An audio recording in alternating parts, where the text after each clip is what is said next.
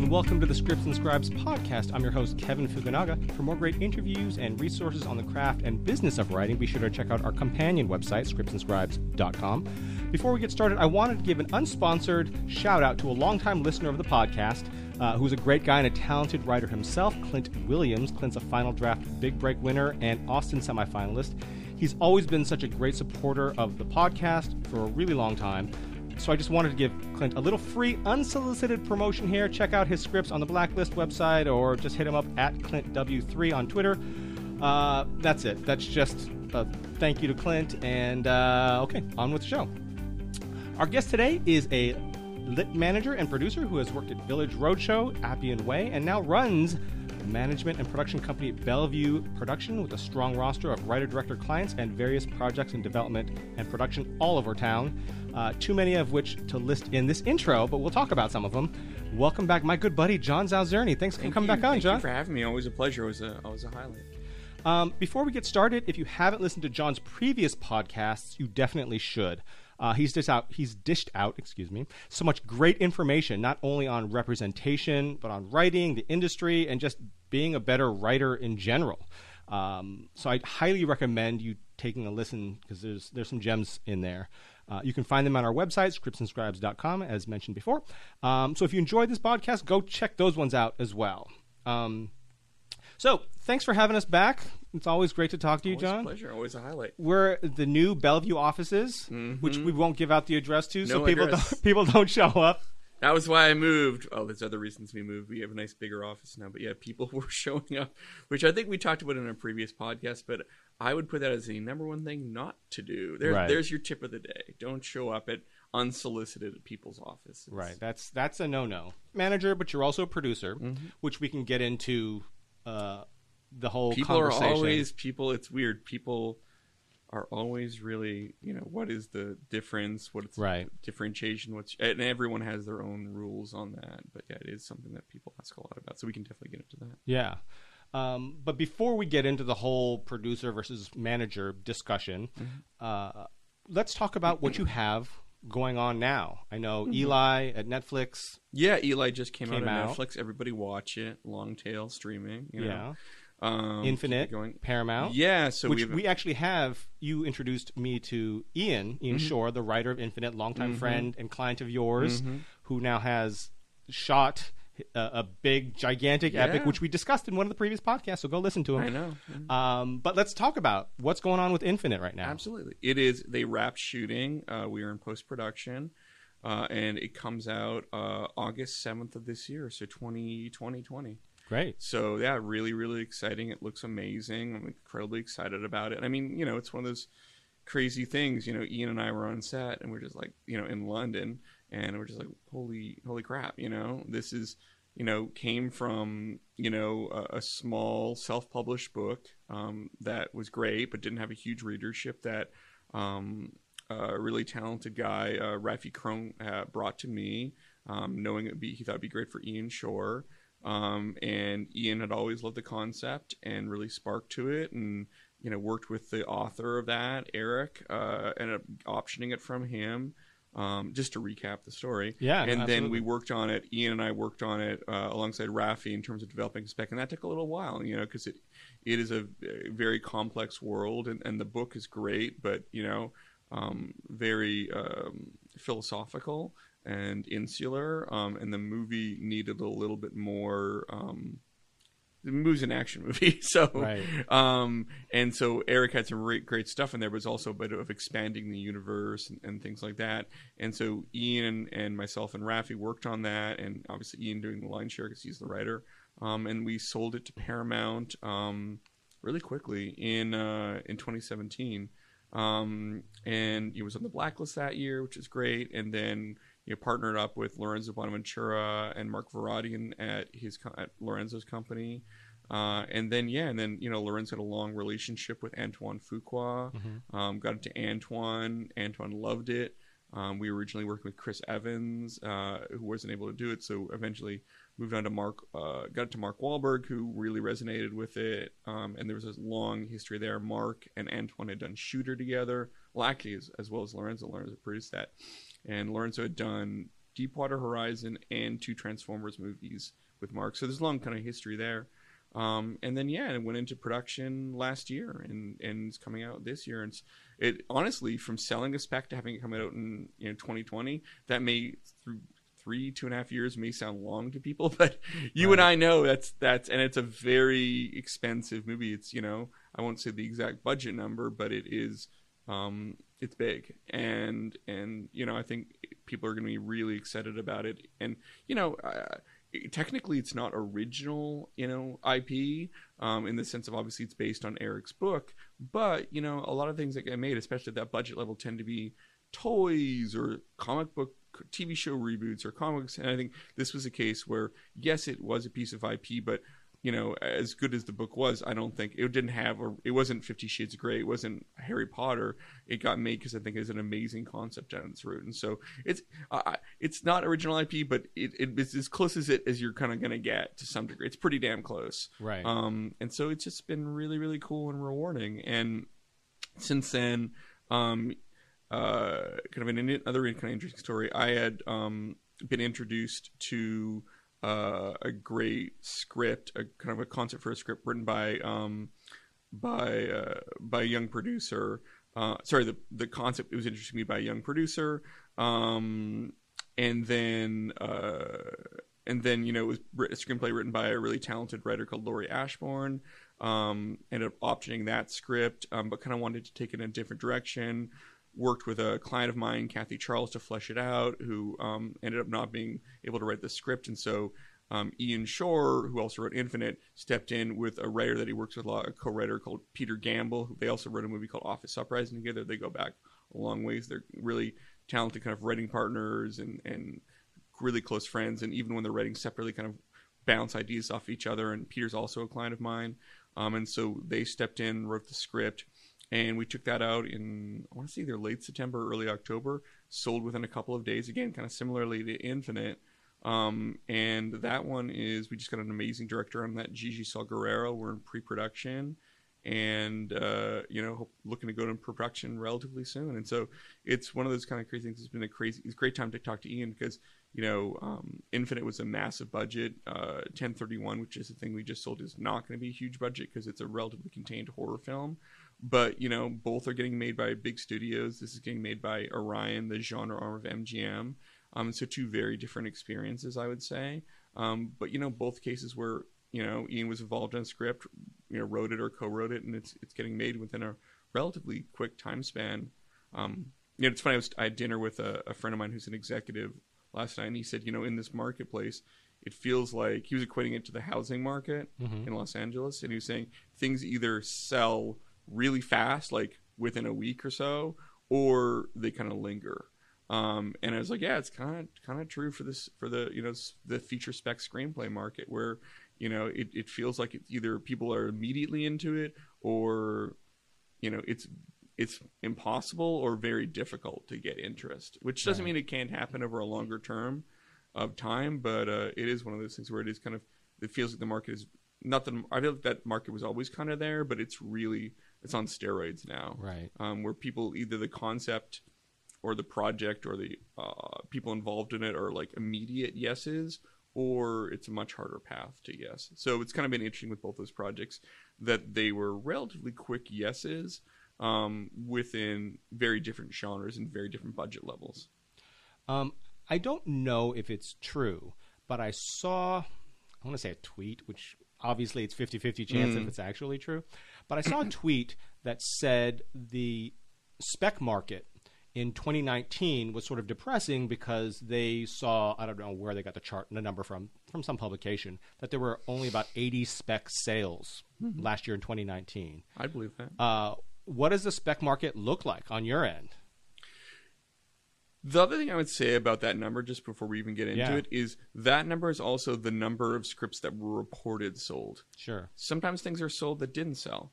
Some things, sometimes things are sell and no one ever reports them. There are some studios that are not interested in putting out a press release when they buy something because they don't want to alert the competition to what's going on. You know, these are not um, government companies. They have no, Right. they don't have to like tell everyone what's going on. You know, look at Netflix; they're not releasing their viewership Numbers, numbers. right. You know, like so there's no obligation per se. There's no moral obligation certainly uh, to to release those things. So scripts do sell that maybe you just don't necessarily hear about, and I've Mhm. certainly been involved in that where something has been sold or optioned and nobody ever heard about it, so it doesn't add to that number.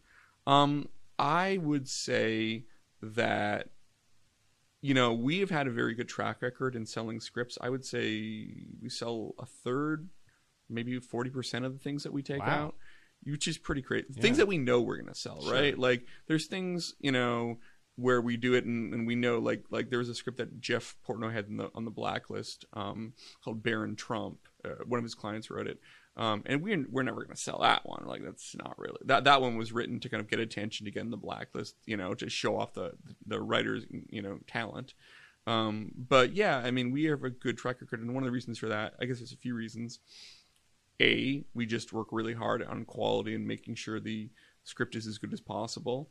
But I would think the even more important thing is we're very targeted about what the th- if we're going to take out something we're going to try to sell it, what that thing is. And I would say there's really two things that sell nowadays mm, the most.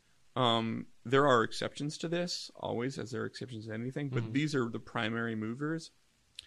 Um, big budget things that can become big budget franchises, which, by the way, is like a home run swing. Um, so Infinite would be a great example of that. That's a concept that people got very quickly, and that felt like, yeah, that could be, you know, a big movie with a big movie star, um, or low budget horror thriller stuff. So I would say Eli is an example of that. 1031 is an example of that. Um, you know, projects I'm not involved with, uh, such as The Shallows, is a perfect example of that. Um, you know, there's this thing getting made called Shut In that Melanie Toast wrote. That's a perfect example of that. Things that can be done for a limited budget. People have a very clear, clear path to production. I would say, um, what's that crocodile movie from last year that Alexandre Aja did? Really, it's really good. Um, it was like Tarantino's favorite movie. I'm blanking, and I'm sure someone's yelling it at their at their iPhone right now. But um, that is a great example of Crawl. That's a great example of of things that sell.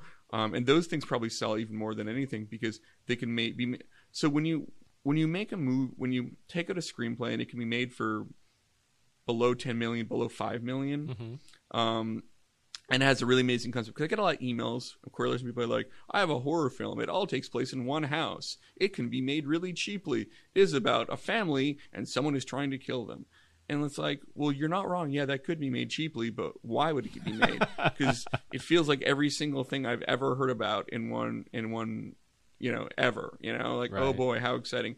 The thing about 1031 or Eli or you know Crawl or um, you know other other low budget shut in etc is that not only can they be made inexpensively they're also fantastic concepts that feel inherently oh i've got to see that Right. you know i've got to see that so the concept for 1031 because it's on the blacklist and kind of people are aware of it i'll just kind of give it which is you have uh, a main character who is um, a woman in her early 20s um, and she takes her niece and nephew out trick-or-treating on the block that they live on get around the entire block go home so just the single block and she's opening up their candy kind of steal a piece for herself finds a note inside, written inside the wrapper of one of the pieces of candy that says please help me kidnapped going to kill me Mm. and so a she has to figure out is it real and then b if it is which house on their block that they live on is a killer Oh, living right. in you know and so it feels like very much in the vein of i would say rear window disturbia halloween Like Um, cellular from a few years back. Maybe a little bit less because that's that was a movie you're kind of running around a lot. That's true. But yeah, there's aspects of that phone. You know, there is a slight aspect of that to some degree. Right. Um, but you know, and there's also an element of like she's lived on this block her whole life, so who of her neighbors, who she's known for most of her life, Oh. could potentially be not what they appear necessarily. Right. Right. Um, and so that felt really the kind of thing that you could sell pretty quickly, and something that that does speak to like larger concerns. Right. Um, so you know that that's the kind of stuff. So it's not enough to be like, oh, it can be made cheaply. That's not a no one. No one's driven by it can be made cheaply. What they're driven by, it's a great concept. That's a first thing, Mm-hmm. and then it can be made cheaply. Sure. Because if you take out something like 1031, we had a really good feeling about it when we took it out. 'cause A, we thought it was a great concept. B, it was a great script. Um, and we also felt like there was a lot of homes for it. You know, yes, there was all the regular studios, all almost all of which make horror. There's the streamers, um, but and, you know we ended we ended up at one of those you know kind of majors, MGM via Orion. But you know we also could have gone in. There's a financier that could go make that for three million dollars or something. Sure. there's a lot of different options for how it could get done.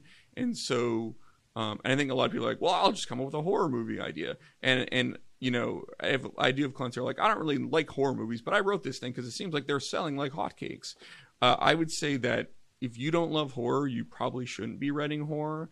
Um, because if you don't love horror you're not going to know all the stuff that's been done. And horror is a very difficult genre because so much has been done. So people are very demanding about the concept has to feel fresh. Sure. You know, it certainly or has to feel like you know 1031 is fresh, but it also feels like it links back to things you've seen before: the Rear Windows, the Disturbias, the Halloweens, Halloweens, yeah. etc. But it's it's a it's its own unique spin on that. Mhm. You know, um, just like Eli was a haunted house movie, but the spin on it was what if you what if you what if staying in the house would kill you, but so would leaving the house. You know, I and I would argue, you know, that David Chirchirillo, the original writer on it, and myself always thought it was a coming of age movie to some degree. You know, Right. um, albeit in the world of a, of a haunted house movie. Um, and so that is really important. You can't just be like, oh well, there's a house and there's some ghosts and the ghosts are mean, you know, or whatever, you know. Right. And I do just see people being like, yeah, then there's a killer, and it's it's it's not enough. And and the executives and people in the horror world are very demanding because they're like, I feel like I've seen it before. right. Many times, probably. Yeah, and so I wouldn't say if you're hearing this, you're like, oh, I'll just go write a horror movie. How hard could it be? Trust me that there are just as many horror scripts, if not more, taken out as anything else. So therefore, if you want to sell something and eventually get it made, obviously, it needs to feel really unique. That concept, that original pitch has to feel like, oh, I haven't quite seen that before. Sometimes people are like, hey, I have a script and it's just like Don't Breathe or it's just like Halloween, so therefore it'll sell. That's not a good comp. It's not I did it just like this, but with a different title. That doesn't get anyone excited. What it needs to feel like is it, it's it's it's the vein of this, but it's a very different spin. You've never quite seen the story from this point of view. Right. Um, and so yeah, and then yeah, and look back, and then the bar for something like Infinite, the bar for a franchise thing, it's even higher because it really has to feel. Because most of the people listening to this podcast, they're not gonna be able to option like the bestseller or something like that Sure. that becomes a franchise. They can option Harry Potter or that whatever. It has to be like like I would give The Matrix is one of the perfect examples. That is not based on anything. I mean, look, it's inspired by a lot of things, but it's not based exactly on anything. And that was a became a massive franchise that now, by the way, they're rebooting and turning it into another, you know, et cetera, et cetera, et cetera Right. but um, that it has to be that interesting and that unique um, in order to get done because if it's getting people to spend five million dollars. Because by the way if you make a movie for let's call it five million dollars not the studio i guess studios do kind of do that with blumhouse but if you make it like a five million dollar movie it doesn't just cost five million dollars. What it costs actually is you're going to end up at a minimum spending 15 to 25 million dollars on a on a marketing spend for that. So like let's say something like Black Christmas. I don't know the budget on that, but let's call it five, just for argument's sake. It might have mm-hmm. been more. I, I imagine it probably wasn't more than ten, but like let's call it five. I think there's a pretty decent marketing spend on that. Let's call it twenty million dollars. Mm-hmm. So that means that the whole cost for the whole thing was twenty five. I'm probably undercutting it. It's probably higher than that, but let's just say it's twenty five for argument's sake they don't just have to make 25 million dollars they have to make approximately 50 million or more because when you take something to the theaters the studios don't get all the money. They usually get about 50% maybe 60% the first weekend 50% the second weekend 40% the third these deals are all negotiated on a on a packaging package kind of basis or a slate kind of basis. Um, but let's call it roughly so in order to make 25 million dollars you actually have to make 50 million dollars at the Right. box office. Um, and different China, for example, I think you only get 25% of any money you get there. So when you see like, oh, this movie made 100 million dollars in China, what it really means is a studio made 25 million dollars. Right. Right. And um, you know, whereas I think in North America it's more like a 50% rate. So if a movie made 100 million dollars, the studio really made 50%. Um, and so, you know, even for a low budget $5 million movie, you're looking at a marketing spend of roughly 15 to 20 to even get some kind of awareness, sometimes higher, you know? Now, and, and for the bigger budget movies, for something like, I don't know, I'm trying to think of a big budget movie that came out recently. But, you know, for a big budget movie, let's say it's a $100 million movie, they're probably going to spend closer to 40 to 50 to mm-hmm. market that thing. So let's say it's a 50. So that means for a $100 million movie, there's a $50 million marketing spend. That means they need to make 300. Right. And if a 100 of that money eventually comes from China, they didn't really make 100, they made 25. Right. And so all this is to say that people are like, well, I have a cheap movie. Even a cheap movie, even a million dollar movie requires, you know, more. The marketing spend is going to be more than the budget of the film. Sure. Uh, there's no movie where the marketing spend was less than. Well, sorry, that's not true. There are movies where the marketing spend was less than the budget of the film, but those are usually hundred million dollar movies. You know, the marketing spend. There's no real marketing spend that is l- less than ten million dollars. I would really say. I mean, maybe some people are really, really. Maybe A24 is very calculated about doing things, but those are rarer exceptions. I would say. Right. Um, most movies cost between five to ten million dollars to market. Um, and a, in a five million dollar market uh, marketing budget, unless you spend it really judiciously, the majority of people will have no idea it even existed. Right. So, anyways, that's just something to think about when people are like, "I have this cheap horror movie." Well, is the con the concept almost has to do the marketing for you? Did Right, you hear about right, that right, movie like Crawl, which I don't think unfortunately was as successful as it could have been, although I do believe it was a success and it's a great movie. But you know, Crawl was like, "Oh, that's the alligator movie." Oh, that's that movie. Don't breathe. That's the movie where this. Do you know what I'm saying? It's all in the house. Or, Sure. you know, uh, um, Bird Box. That's a movie where they can't see. Okay, Quiet Place. That's a movie where you can't hear, Right. Right. or you right. can't make noise, rather. You know, and so a great concept is, I would say, it's part of the marketing spend in a weird way. You Right. know, so people are very um, demanding of that concept. And that's one of the reasons I think Bellevue has had some success is we're very targeted in working with our writers with saying, hey, I don't know that this is different enough to really sell. And we try not to, if they really want to, they really want to write something, they can do whatever they want. Like they're not our employees, you know, just like we're not their employees necessarily, you know, we work together. Uh, I, we don't get paid till they get paid, but, um, you know, we try to steer them towards things that feel like they could sell, and what they could sell means things that feel original, feel things that feel interesting, things that when I call up an executive, they don't say, "Oh, fine." They say, "Oh, wow, that sounds cool. I'd love to read that." Right. That feels like a fresh take on something. I have a list on my computer, and what it is are things that have been really popular over the ages, like. Five, ten years ago, Robin Hood was on there, you know, Right, and in fact, I had one of the Robin Hood projects at Warner Brothers. I was pers- producer on that, you know, because it felt like the time was right for a Robin Hood movie, or at least one had been made for a while, and then they made one. Um, that wasn't mine. Um, and so maybe not for another minute, but like you could put Sherlock Holmes on that list like 15 years ago, Right. you know. So what are the things? What are the public, either public domain characters, as in Robin Hood or King Arthur? Or Sherlock Holmes is exactly public domain. It's kind of in a little bit of a gray area, but like you know, what is a historical event that we haven't quite seen for a minute? You know, Right. um, so is something I'm working on right now that I'm really excited about, which I will not tell you about, but hopefully we can talk about it in our next podcast after we've taken it out. That is based on a very well-known historical event that hasn't been made into a movie for about a decade or so. Oh. So I'm like, oh, okay, that feels like something you know we can do. You know, that feels interesting, I, and also the w- the point of view we're doing it from. I've never seen it told from that point of view before, which is crazy because it's a really interesting point of view. It feels like a natural place to start. You know Mhm. um yeah so that the a this is kind of the things that are selling in the world and also that's one of the reasons why we've had some success in the future marketplace is being smart about it. but yeah it's it's as hard as it's ever actually that's not true it's not as hard as it's ever been i would say right after the strike in 08 was as hard as it was right, right. as it ever was but it's not easy Sure. it's not easy definitely people are demanding Yeah. Um, going back to the projects that you're working on, and as a producer Mm-hmm. for clients' work, and we've had the discussion on the podcast many times before. yes Uh, producer versus manager yep as the same role because agents obviously can't; they're licensed by the state, so they cannot. Which is, and and there are many managers who are great managers, Mm-hmm. and who have, I wouldn't say many. There are some managers out there who are great managers who have no interest in being a producer. there's There a few but not many There's, exactly. There's not that many. and i can explain why yeah, Yeah. And then there's many managers who told who do both, who do both. And then there's a lot of managers who Are, are producers managers who happen to manage. right who are manager in name only. They're really producers, and they run. what My my joke is there's two farm. kinds of managers. yeah, There are managers who occasionally produce, and there's producers who occasionally manage. right. right?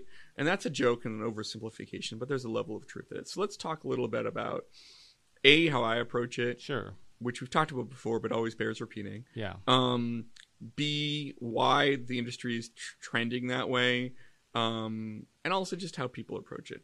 So first off, I have a pretty straightforward rule, which is if I bring the concept to a client or I bring the project to a client in terms of I optioned a screenplay, a book, whatever. Like you did with Infinite. Absolutely. So Right. Infinite, I optioned the book, brought it to Ian. Uh, Eli was an original idea that I brought to David Chirchirillo, and he brought another element to it, and that became the movie that it was. To be fair, that was before I was a manager. Um, Blonde Ambition, that I brought the idea of Madonna and Jelly Beans to my wife, Mm-hmm. um, Elise, who's to write. Amazingly. yeah, exactly. Yeah. Um, you know, I brought it recently. I brought her uh, a couple years ago. We read on our honeymoon this article about K-pop uh, to her, which she loved. We brought it to Scooter Braun's company, and then Epic Magazine had the article, so we partnered up with them, and we sold that to Fox. And now things, good things are going with that. I won't go into detail on that one, but we're really excited about that project. Um, you know, so there's there's a clear demarcation point on that. I would say there are, to be fair, there is one project I'm working on right now that was another cli a client's idea, but we spent a year reshaping it, really working intensely on it. And I, and I said, hey, I would love to be involved in this, if that. And he's like, and the client was like, I'd love that, you know, because you've Mhm. really been all the way through that. That's the only time, I, one of the only times. There was another time where I really reshaped something, spent a year on it, taking it from one thing to really another thing. But I, I did. I said, hey, this is what I'd like to do. Are you comfortable with that or not? And you know, some people are like, well, you know, of course they have to say that or whatever. But you know, for me, the, the relationship with the client is paramount, and I, you know, that was a scenario where I felt I'd earned my place on that. And look, there are things like my client Chris Devlin wrote a script called Cobweb that we sold a couple years ago. Um, and you know, a lot of client, some managers who I've spoken to are like, well, if you do any notes on a script, you should be a producer because you did work on it. But I, that's not how I personally feel. People can differ in their approaches on that. Um, but that's just how I feel. And so, you know, someone like Chris, I, you know, that was, you know, I gave notes on it, but it was really him, and it, it really came from him. And, and I I did I know when I really reshape something and spend a year on it. And Chris, I gave him notes on a few different drafts of that, but it's it's really Chris. And so he took it out and got amazing producers in Vertigo and and and Point Grey Pictures. Um, and you know that that's moving forward at Lionsgate. Really excited about that. And I didn't go on to produce, didn't actually, because that's not. I didn't feel comfortable doing that, and I didn't think you know i had earned my place there you know? And i always like to be like well here's how i became involved in the project you know? And 95 99% of the time it's it's because i brought the idea to a client. So let's talk a little bit about why the industry is trending that way. And this is a pretty easy easy math to figure out. If a client has a script that sells for a million dollars Mm-hmm. i get a hundred thousand dollars right? Which is great. Sure. but most managers producing fees are look i've had producing fees less than $100000 but that was because the movie was a relatively low budget movie. And by the way if they're buying your screenplay for a million dollars the movie's not going to be a low budget one because the uh, upfront costs for the script alone are so expensive that they would be a third of the budget or something. Sure. so um so like if a management company as a client that sells it for a million dollars they get a hundred thousand great. But uh, their producing fee for that movie would probably be close like 250 500 if you're like anonymous content it's probably a couple million dollars or something like that. Mhm. so in their head they lose money in that sense um theoretically. And that's not by the way it's a purely financially motivated decision. Um and i'm not saying that's why like anonymous would do it or whatever. I'm just saying that's a mathematical thing. And i think a lot of people are looking at this being like wait all this money's why am I not producing this? Because I gave notes, or I did this, or I found the writer and I introduced them to this, or Mhm. you know, we're the, I introduced them to a director that's on the project. And you could argue that's producing. That's fair. You know, um, I don't. You know, it's not a situation that I've been involved in. I haven't introduced a director client onto a project necessarily. Um, so you know, I, I just have my definition of how I do things. But I think you know, in a time when there's a lot of overhead and in a time when it's harder to get movies made, I think a lot of managers are like, why am I not producing every single thing my clients are taking out? Because if one in 10 of those get made, I'll probably make as much money as I'm making from those 10 things selling, Sure. you know? And that's a purely a financial decision. Um, and then you know, then a lot of people are like, "Well, I gave notes. I did this. I did that." You know, and everyone has their own different definition of of what you know if you ask someone like what's a what's a good marriage? What's a good what's love? What does this look like? Everyone have their own definition. Everyone's their own definition of what a producer should what should should do and and and how and what makes a producer. I have my own personal definition. Right. uh, and that's what i operate from is a level of comfort. And even then like i said there have been times when i've been like you know what? Even though i didn't originate this idea or, or option this thing a book this is something where i do feel like that. And so that's happened once or twice. So I, if that may, I don't, I don't feel like it makes me a hypocrite, at least because I'm owning it. But like, some people could say it does, I guess. But um, but yeah, that's you know, that that is why the industry I think is trending that way. And I would say to people who are consi- it's weird. It's like a lot of people don't have managers, don't have representation, have never sold a thing, are super obsessed with this question. Um, which is it's not wrong to think about it, but it's also like, is it really the most important thing in the entire world Right. to really obsess about? There are larger questions about your representative you should have, but it is something to, to, to be if it's a concern of yours you should be upfront with them about it and say what you want that relationship to look like and if you're I, if you're like i don't think just giving notes is enough for you to be a producer then you should say that up front to them um, and they may feel differently or they may agree with you um, so if you feel it's a concern you can always raise it um, and there are been concerns where managers coming on of producers i've heard anecdotally have not helped the project um, so that obviously can happen. But to me, it's kind of like people being like, "I'm not moving to Los Angeles because an earthquake could happen at any moment." Yeah, it, it could, Right. but it probably won't. You know, and so uh, the chances of a manager sinking your project, um, or that being the reason your thing doesn't sell, it could definitely happen.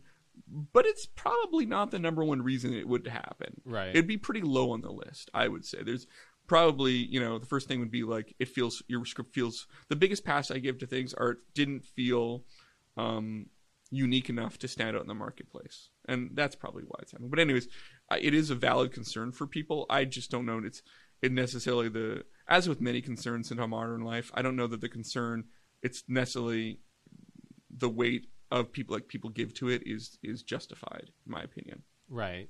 And I think, like with signing, um, uh, you know, uh, agreements to, you know, when you have your material read. Uh, Mm-hmm. Releases, you mean? releases, yeah. Excuse me. I'm thinking NDA. Like, that's not right. When they sign releases, like people, writers sometimes. Uh, oh no, pre- I'll never sign a release. Right, they get oh my you're steal their idea and things Oh my like god. that. You know, so it's a similar thing. It's a great way to start a relationship. right?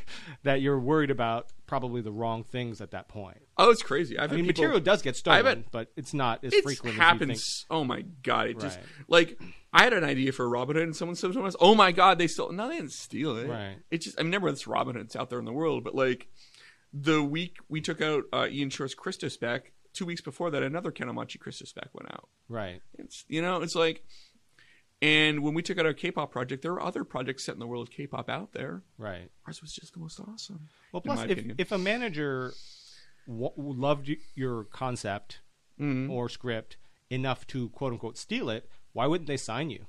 It's the then have to write it themselves or bring in another. I've writer. seen scenarios where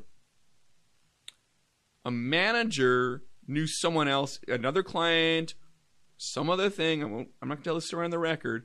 I've seen scenarios where a manager knew something else was going on and held that information back for whatever reason. Right. But I've almost never seen someone steal what I would personally quantify as stealing an idea. Sure. Uh, I've seen their clients get in. I've seen some weird stuff happen. By the way, so small that I can think of the one one time really. Right. And I've been in this business for over twenty years. Um, the reality is, so take like Laurie Ashburn, right? So Laurie has a script called 1031 and has a concept in there that I think is great. You know, I think the script is, is has some interesting stuff in it, but it's not necessarily the permutation that I think will sell. And so I optioned it and then I went and had other people work on it, right? I didn't just I could have just been like, "Oh, I'm going to steal this idea." Ha ha ha. But no, like number one that opens up a whole like lawsuit or whatever and it's like number one it's immoral, ethical, whatever. Sure. But also like it just opens me up from a legal point of view and that's just a dumb business to do. So instead I reached out to Lori, I optioned it from her you know, got people to work on it. And when the script went out, her name was on the cover page and she is involved as a co producer. And like, why wouldn't I do that? You know, and by the way, if you have a great idea, we could probably sell it and hopefully I can work with you on it and we get it to a great place. You know, like Right. it's it you're completely right. That's a real concern of people and I have people like, well, I will not sign your release. I'm like, well, good luck, you know? Right. Because like, by the way, if I was to sign you and you would people like your script, you know, you do you do what we call the water bottle tour, where you go and you meet a bunch of executives and say, "What else you working on?" You're like, "Well, I can't tell you that." Right. Well, no, you'll steal it. Oh, great. That's a great way to build Thanks relationships. Yeah, it's like ideas are cheap, execution is everything. Right. You know? And that doesn't mean like I have that idea that I, we were talking that I'm not going to bring up on the podcast. That's based, but that's based on a public domain thing. Right. That's a real historical event that's out there in the world.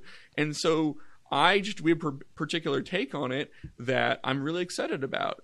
And yeah, that's just you know I, I don't I'm not like oh someone's going to steal the idea, but I'm like I don't need to put it out there in the world until we've taken it out. Right. You know, there's no upside to that necessarily. Um, so yeah, it's yeah that that you're completely right that sometimes people get hung up on the wrong things and they ignore the most important things. And the most important thing is does the representative do I align with their tastes? Do I feel heard? Do I trust them? And it's a weird thing where the people who have had the least experience sometimes are the people who are the most difficult and the most opinionated and the most stubborn. And, it, and it's also like, well, maybe that's why you're not successful, is Right. because you are so rigorous in in that kind of stuff and what you really need to be like do i trust this person do i want to hear their opinions if you if you don't want to hear your representation's notes either a there's something wrong with you because you refuse to hear anyone's notes or if those notes are so adverse to you that they, you think they're making the script wrong then you shouldn't be represented by this person because that your tastes don't align Right. Um, speaking of representation, your brand new digs here. m- Uh, many in the unnamed in location the unnamed top secret underground bunker. Uh, uh, things have been going great, and you had mentioned that your your the amount of queries and interest you've uh, Yes. had in the uh, in your company. i wake up to a lot more queries than i like used three to. times the amount you used to get. I get a lot of queries, Kevin, as I think I was telling you before, Yeah. that consist of do you accept query letters? right. which I do not respond to because it's a query letter about accepting query letters. And Right. It is not something I feel the need to respond to. And so if you're querying me about that, you could probably save yourself some time and do a modicum of research on it. Absolutely. It's almost like we were talking about earlier, Mm. like going up to someone and asking for a date, saying, "Hey, do you accept people coming up and asking you for a date?" And if so, what would be yeah, the best way to Yeah, do what's so? the process for that? yeah. And when Let me write down some notes so you can return at a later date. Um, and speaking of queries, uh, I've got some questions here that we get frequently. Uh, and speaking of, of queries, we've gone over it a lot, and it's something that uh, we have talked about, but it's still important and something that people ask a lot. Um, things such as uh, what is heat? What What- is Yeah, everyone says, "Oh, they're looking for." Heat is a great movie. You're right, Which it is. why bank robbers, maybe not the best thing to do. or if we're going back further, a Burt Reynolds movie oh, I didn't see that. One. written by Bill Goldman, Okay. which to be fair, I have not seen. Uh, what is heat? Heat is. It's so funny. Like people are like, what is heat? It's like if you're asking what heat is, you don't got it. Right, You know, sure. it's like how do I make what is cool? How are people cool? well, you're not. That Right. unfortunately, by mere virtue of interest in trying to be cool, you are therefore not cool. Heat is But for those who don't have it now, what is it? get and how do they get how do? I get some How heat? How do they get the heat? Look, uh, let me talk about my beloved, beautiful, brilliant wife, Sure. uh, Elise. And because she very much was in a situation where she became a hot writer, I would say she still is. Yeah. But it was a very there was a very clear period where she was, and it, it was obvious.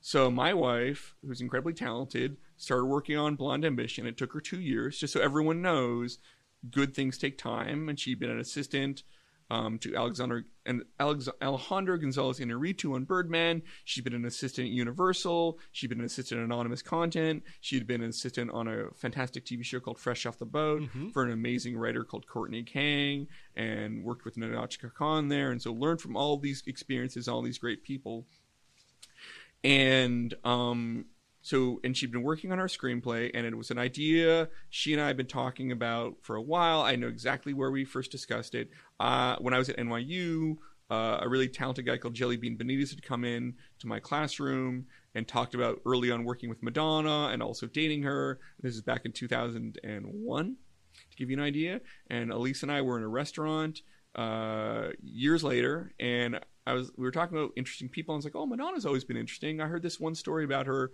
but that's all I knew. And then Elise went and did a year's worth of research and knew this subject cold. And then we broke an outline together, and she wrote an amazing script. And that script got taken out in September of 2016. I remember very specifically, and it was a story about. If people aren't familiar with the script Blonde Ambition, is about the early days of Madonna and her struggle in a misogynist uh, industry, in the music industry in the 1980s, at a relatively misogynist time, um, to become a successful female pop star when there weren't very many models for that, and to maintain a great deal of control over her industry and her relationship, somewhat Star is Born relationship, albeit with no one dying, uh, with Jelly Bean Benitez, where he was a big star, got to know her, and then she eclipsed him essentially. Um, and so, just to recap, it was a female driven story set in the music industry with a lot of music in it, right? And around that time, female driven stories really started to take off. I think it was around the time that the that all the stuff the Me Too kind of I don't know what to call it a movement or the moment or whatever you want to call it was kind of crystallizing um, and people were becoming more aware of the ways that women were sexually harassed and sexually assaulted and the misogyny, inherent systematic misogyny. And so here was a screenplay, which by the way, we've been working on for two years, and we were thinking about taking out in 2015, but it just wasn't ready yet. Um, so we ended up, you know, waiting to get it right and taking 2016, and we just managed to hit the moment perfectly, essentially. Not intent. We did. There were people might might have thought, oh, you just wrote that in three months, and like because it was so perfectly, it was complete luck. And so it really spoke to a script that spoke to a woman, a tr- female tr- pioneered trailblazer trying to make her mark in a male driven industry, which is, by the way, mostly still male driven, you know, as you can still tell, especially mm-hmm. in the country music sector, um, to, de- to this date. And so people are like, wow, this really speaks to the current moment. Also, music movies were becoming massive, massive at the time, you know, um, and have only since gone on with like Bohemian Rhapsody, Stars Born, La La Land, um, uh, Rocketman, a few other that like were starting to really hit at that time. Um, and so she took the screenplay out. We got amazing producers on board, um, particularly Mike DeLuca. Um, we got a great all the almost all the agencies in town wanted to sign her, and we took it out, and it became and people loved it so much it became number one script on the blacklist, and so she became a quote unquote hot writer. By the way, she didn't quit her day job for like another like from when we took it out to September, I don't think she quit her day job till April. So that gives you an idea, sure. by the way, that like you're not like, all right, I'm number one on the blacklist. I'm out, guys. Mm-hmm. The money is about to flow. And she we waited until she got her the first job and also be able to sell uh, option Blonde Ambition to set up Blonde Ambition over at Universal. Um, and so we knew that okay, she she's going to be okay. Um, so she became a hot writer. Why was she a hot writer? Well, A, she's super talented. B, she was number one on the blacklist but also she'd written a screenplay um, about the music industry. About and it was a music-based movie at a time when music-based movies were really popular, and, and, by the way, only continued to grow in popular. She'd written a screenplay that was female-driven at a time when female-driven projects were starting to like really finally really crank up and get people like, oh, I guess we should a uh, do more female-driven projects, and b we should hire women to write them. Revolutionary idea. Um, and also, I would say the thing I would also speak. The reason I talked about her background is that my wife had worked anonymous. She'd worked for an incredibly famous and talented director. She'd worked at a studio for really incredible and smart executives. Um, you know, she had worked under incredible writers at Fresh. So she knew she had worked at a, a high level management company for a high level director, for high level executives, for high level writers. And so she knew how to talk to all these people and she'd learned little things from all these people. So when she went and started talking to directors, actors, um, showrunners, uh, executives, studio executives, production companies. She knew how to speak to them all because she had this background of experience and she knew how to speak executive, as it were, especially executive, right? Um, you know, and so that was really helpful in terms of a she hit the zeitgeist in terms of the moment, but also she was able to capitalize on that because of of a career she built up over four or five years of working in the industry and kind of gaining relationships and knowledge essentially. And so a the subject matter hit her screenplay was of the moment but also she was able people would meet elise and be like wow you know she's great. She's i want to work with her. She's really smart. She's very collaborative all that kind of stuff. She she um did a her next kind of proper assignment, full assignment, where she was the first writer in. She wrote this script called Queens of the Stone Age for Sony, for fantastic producers, uh, for Dakota Johnson, um, you know, for uh, great executives over at Sony, um, and she did a great job at it. That script ended up on the on the blacklist in 2018, um, and everyone who worked with her um, had great things to say about her. And I think that was the next thing that could have really solidified. Be like, oh, you didn't just write a great spec; you also were able to work within the system. And so people are like, oh, you've proven yourself there. And so she's got, you know, we just announced another Sony project that she's doing called Murder on the Dance Floor for this amazing, iconic choreographer that she's that she's and she's working with great producers. She's working with um, Marc Platt and Adam Siegel, you know, a little movie called La La Land, Right, and right. a lot of other great music-based movies. Um, and by the way, the same executives over at over at Sony, you know, so they were really happy. They're repeat business, and so everyone looks at it and says, "Oh wow, this is someone who a wrote a great spec that was acclaimed of the moment. She writes female-driven stuff. She writes music-driven stuff. She can write other stuff, by the way, but like."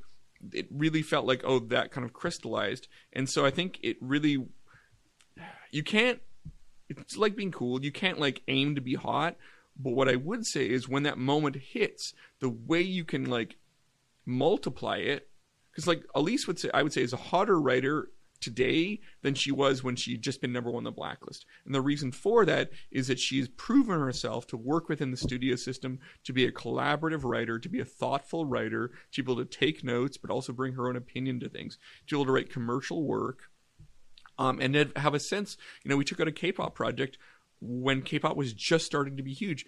And by the way, we sat down with some places and they're like, "Yeah, we don't want to do a K-pop movie because that's just a fad, just a fad." Right.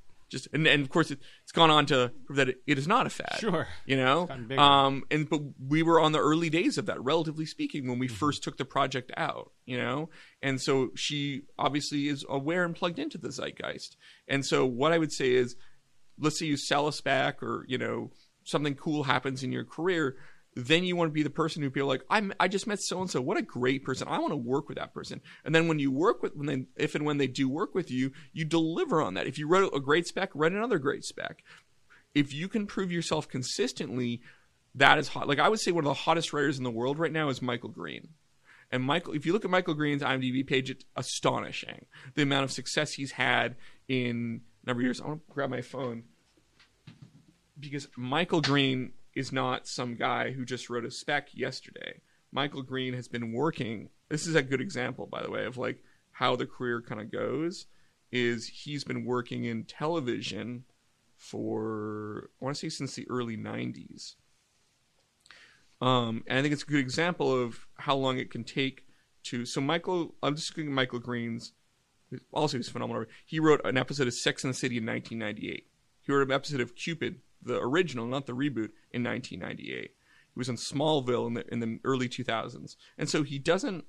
I'm kind of skimming here, so but his first credit, his first produced credit, is Green Lantern 2011, which, by the way, not incredibly successful, commercially successful movie, but clearly people liked working with him because then he has Logan in 2017, Alien Covenant in 2017, uh, Blade Runner 2049 in 2017, Murder on the Orient Express in 2017. So that's four credits in one year Right. and he has Jungle Cruise, Call of the Nile, Death in the Call of the Wild, Death in the Nile coming up. Three credits, I think, in 2020. So, and so that's someone. By the way, he's been around since the late 90s. But why is he hot now? He's hot now because he's a really talented writer and he delivers, and people enjoy working with him, and that's hot. You know, it's not because some crazy backstory or whatever. It's because he's a fantastic writer and people really really like working with him and they have good experiences with him. And so that's what heat is. It's not like you know it's it's not like oh i sold one spec suddenly i'm i'm hot it just it doesn't work that way. It's consistency in my personal opinion. Sure. Um, you had mentioned uh, the the Me Too movement and, and that Mm-hmm. whole thing as part of the whole blonde ambition, uh, the the impetus towards the It success of.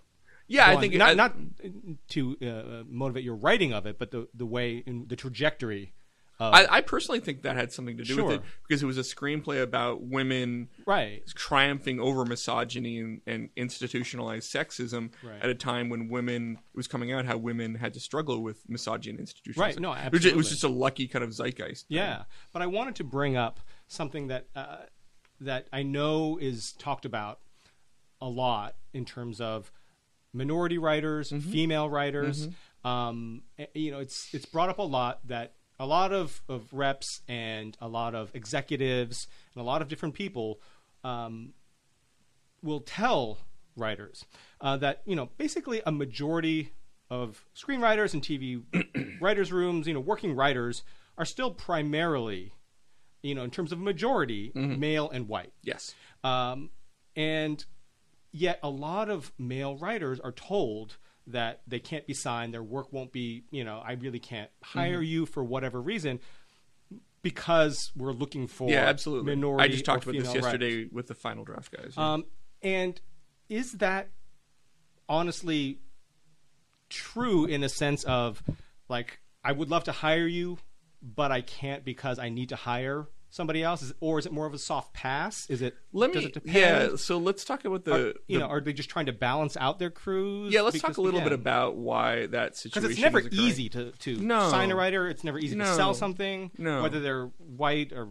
purple or So black. I mean, what happens Whatever. is that you know, for for decades, it's mo- TV writers' rooms have been mostly white and male, right. um, and not very diverse and not very female. Um, and people suddenly there was an awakening Right. within the last few years, like, oh yeah, we should probably do that. We should probably have more people of color, more women, you know, in these writers' rooms. But because there had historically not been a lot of them, it's not like you can be like just make someone a co-executive producer, or at least they don't feel comfortable doing so, right? Sure. So where does everyone have to stop? Everyone has to start at the bottom, right? And so that's the situation that they've come to of like, well, we're going to diversify our writers' room, but there's not enough writers of color or female-driven, female, sorry, female writers, at, you know, in the mid-level or the upper tier realms. By the way, whether that's true or not, you know, that's certainly the institutional word out there. Right. And so they're like, well, if we're going to do it, I guess we'll have to hire the staff writers, you know, which is tricky in so many levels because TV is a very, not all writers' rooms, but some are, very um, hierarchy based world. So it's a little tricky to be the person of color or the women in the room. Uh, and they're like, and, and, and they're like doing something, you know, and you have a comment to say, but you're also the person who technically has is the lowest ranking member in the room. So it's just a very tricky work, and that's kind of why it is right now. Is there's a, there is a real impetus to diversify the the TV landscape, um, and and and so right now we're kind of in this what I would call a growing pain situation where because so many upper level and mid level writers are white male and there just aren't enough people, they're like, oh, we'll start from the bottom. And as a result, you know, what they're saying out there is like, hey, you know, that's what we're focused on. And by the way, there are times when white white males are still hired. Do you know what I'm saying? I have a client Sure. who got hired, and so it's not but that's kind of it's like this weird thing, and this is why the same thing. You could look at the Oscars and be like, that's one of the reasons. Is like, you know, yeah, there's great stuff out there. It's also like the Academy voting. It's also the fact that so few movies of, you know, with dive about like, you know, there haven't been Crazy Rich Asians came out, and there hasn't been a million movies about with Asian leads in them since. You know, I mean, The Farewell, but that's an independent movie, and like we could probably count on one hand. You know, that's one reason I'm very excited about K-pop is that that movie is completely, uh, you know, uh, Korean protagonist. You know, and, and, and a good chunk. We're you know figuring out will be you know in, in Korean. You know, the same way that Crazy Rich Asians had a good chunk in um, I don't know if it was Mandarin or Cantonese. Right. Um, but you know what I'm saying? But there hasn't been some rush, you know, Constance Wu's gotten more roles and um the male lead in that, uh, who I actually love, uh, I forget his name. He's gotten some more roles. Awkwafina's gotten some more roles, but it's not like they've been like you know Mulan, you know. But like I think Mulan was gonna happen regardless. Um, and but you know it's not like they've been like oh let's go. It hasn't happened, and I think that speaks to you know a lot of things that I, you know I can speak to just from having heard and listened and done the research. But you know, you know, it's just you know there's there's just an institutional setup. Um, if you are a white male and you want to write in television, you can still write in television. It's Sure. just you know it, we're in a, we're in a situation right now where they're looking for diversity, which is not a bad thing. Um, and they're starting in the most cases at the at at a low level, you know. But you can still do it. You can still sell things. You know, you can still get staffed. It happens all the time.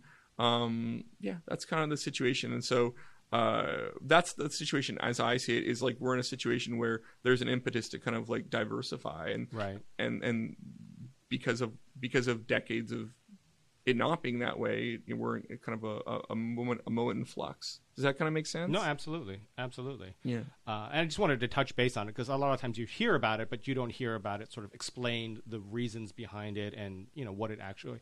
Um, like I said, you just sometimes hear that oh, you know, white male writers say I can't get a break. They just won't hire me because I'm not a minority, I'm not a woman, so I can't.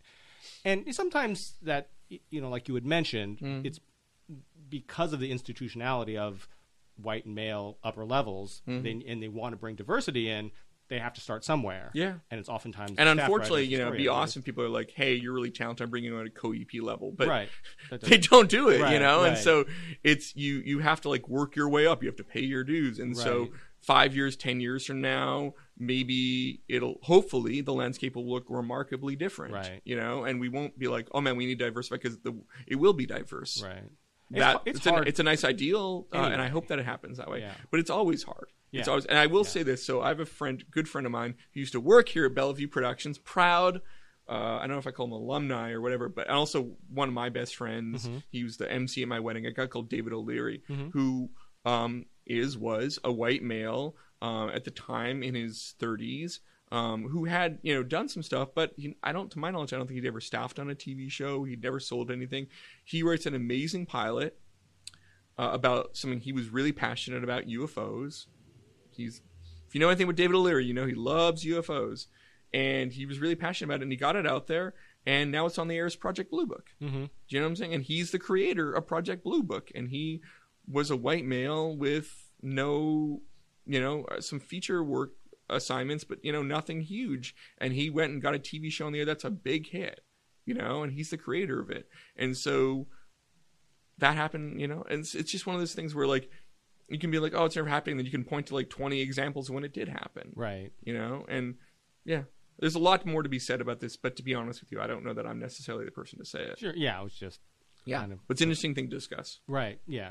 Um, especially because you, it's sort of still unclear if if that you know what you had said is the sole reason, which I think is There's one of the never there's never any one reason for anything. Right, or if it's oftentimes if it could be used as a, as a yeah. you know soft pass as well. There's never one what I reason mean? for anything. It could be it could be you know I- yeah. I, that, the reason I talk about O'Leary is to say that like you know he got a show made. He's is a creator. Yeah. You know, and that that didn't hinder him. You know, Sure. and I have clients, white male clients who've gotten staffed on TV shows. Right. You know, and so there's no one rule. And if you're saying that's the reason that you can't get success, then it's not the reason. right.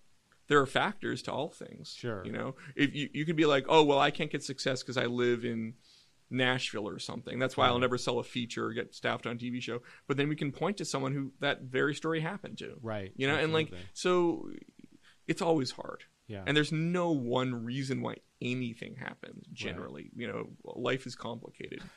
right. Yeah.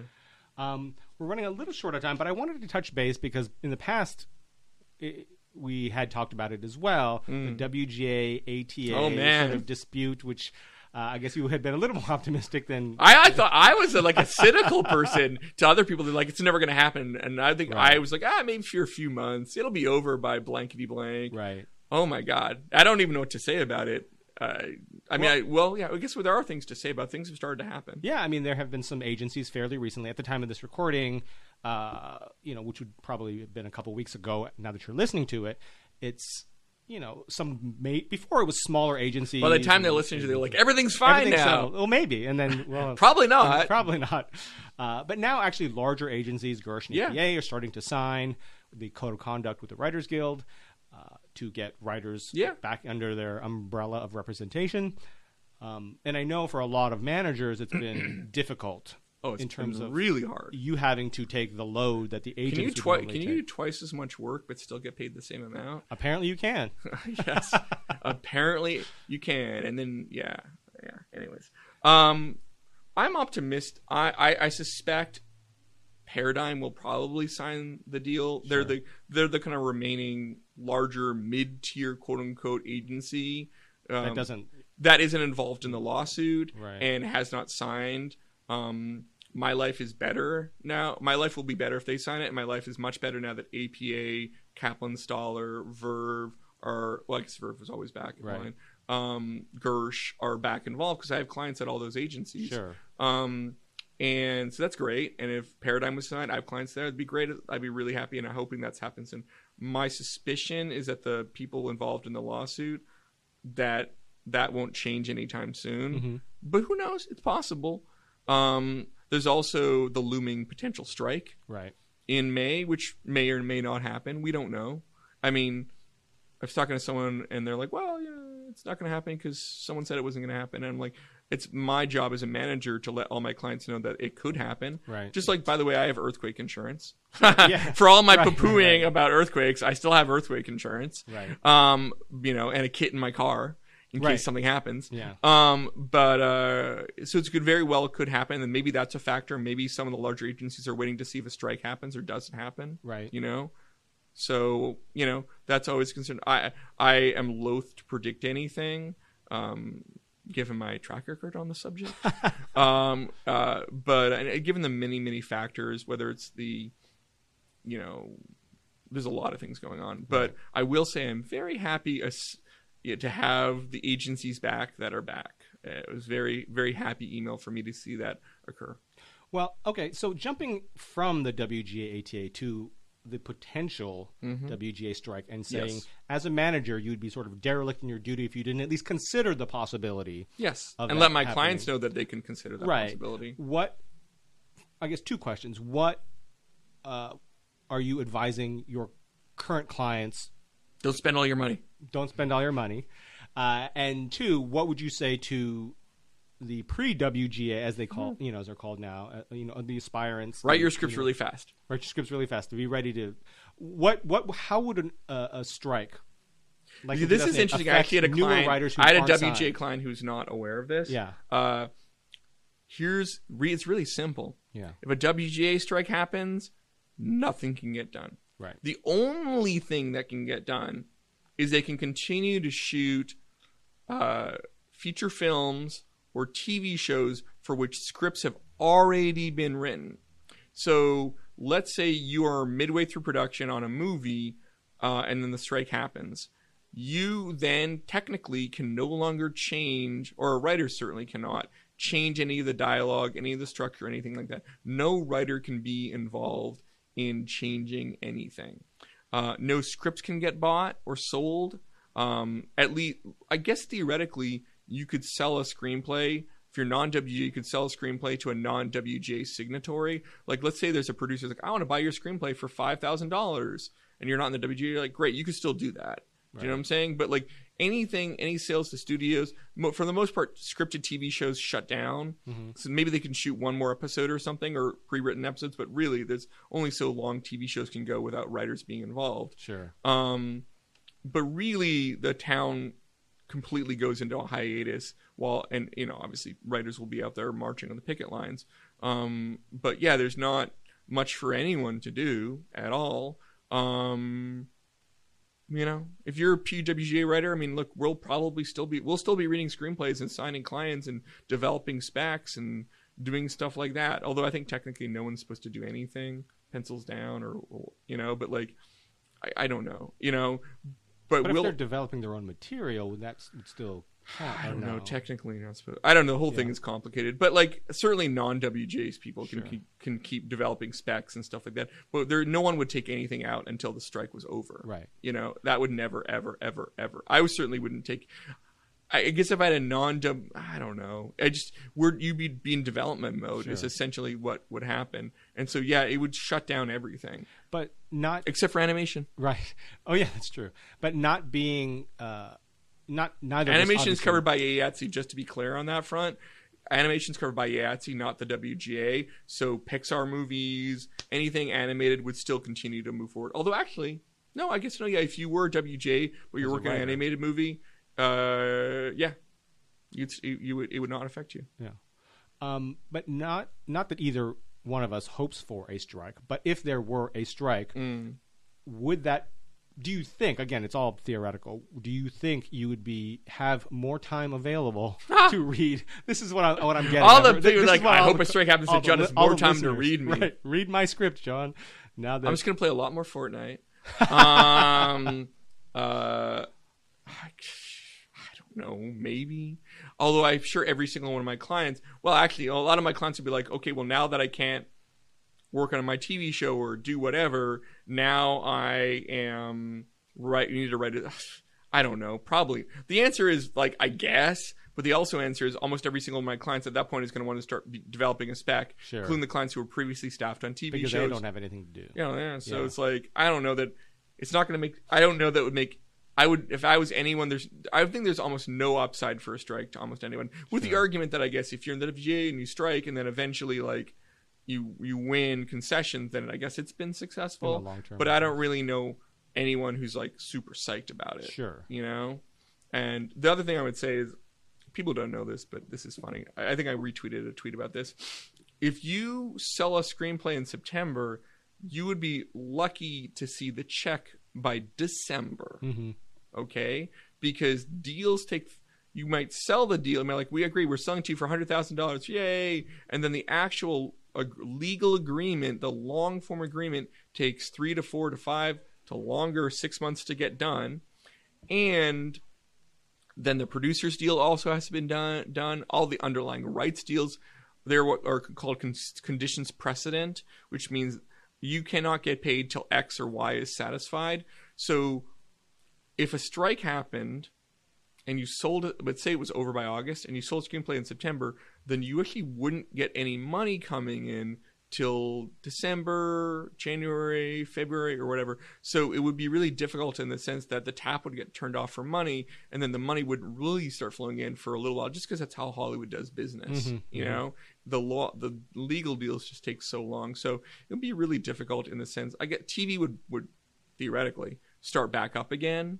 Um, but yeah, I don't know. It's, it'd be a, it'd be a really, really, it would have a, a long term ripple effect. Right. Maybe you know, look in terms of I think what the WGA is advocating for um, are really important issues. Sure. So I, it's not for me to say whether or not a strike is worth it. It, it also depends how the studios counter. If they counter in a um, they are able to find a compromise or a good compromise that people in the WGA are satisfied with, then yeah, great. You know, Right. so it's not for me to say whether or not strikes is justified. We're also not at that point yet. No, no, no. But anyone who says there's no chance of a strike is wishful thinking. Sure. Just like there's to say there's no chance of an earthquake, there's Right. wishful thinking. Right, There's always right. a chance. We just had one a couple days ago. Yes, we did. Yeah. Not a big one. On that positive note, uh, thank you for coming on again, John. It was great talking to you, as always, and great seeing you. Um, be sure to follow John on Twitter. It's at John Zaozirny. That's J O H N John. Z A O Z I R N Y. Do you have any other social media that anyone needs to know about? No, well, actually, our, we have a we have a Bellevue Facebook page, which I which I update. I we actually have also have a Bellevue Twitter, but I rarely ever use it. My Twitter is the better one. But if you go to Bellevue's Facebook page uh, and become a fan, Yeah. I am pretty good about updating whenever a Bellevue client has a victory, which happens more more and more often these Right. days, which is nice. Uh, and then we have our like we our, Bellevue Productions like new like our actual website. We have like a news thing that I update. But yeah, I think the social other than my Twitter my my Twitter, which is yes Bellevue Center, but also writing tips and my random thoughts on Survivor uh, or whatever. Um, but yeah, if you just want to hear about what's what's going on at Bellevue, the Bellevue Facebook page is the best one. There you go. Um, and as always, thank you so much for listening and making us one of your writing procrastination devices hmm. of choice by listening to the show. Thank you so much, and we'll catch you next time. Remember, keep writing.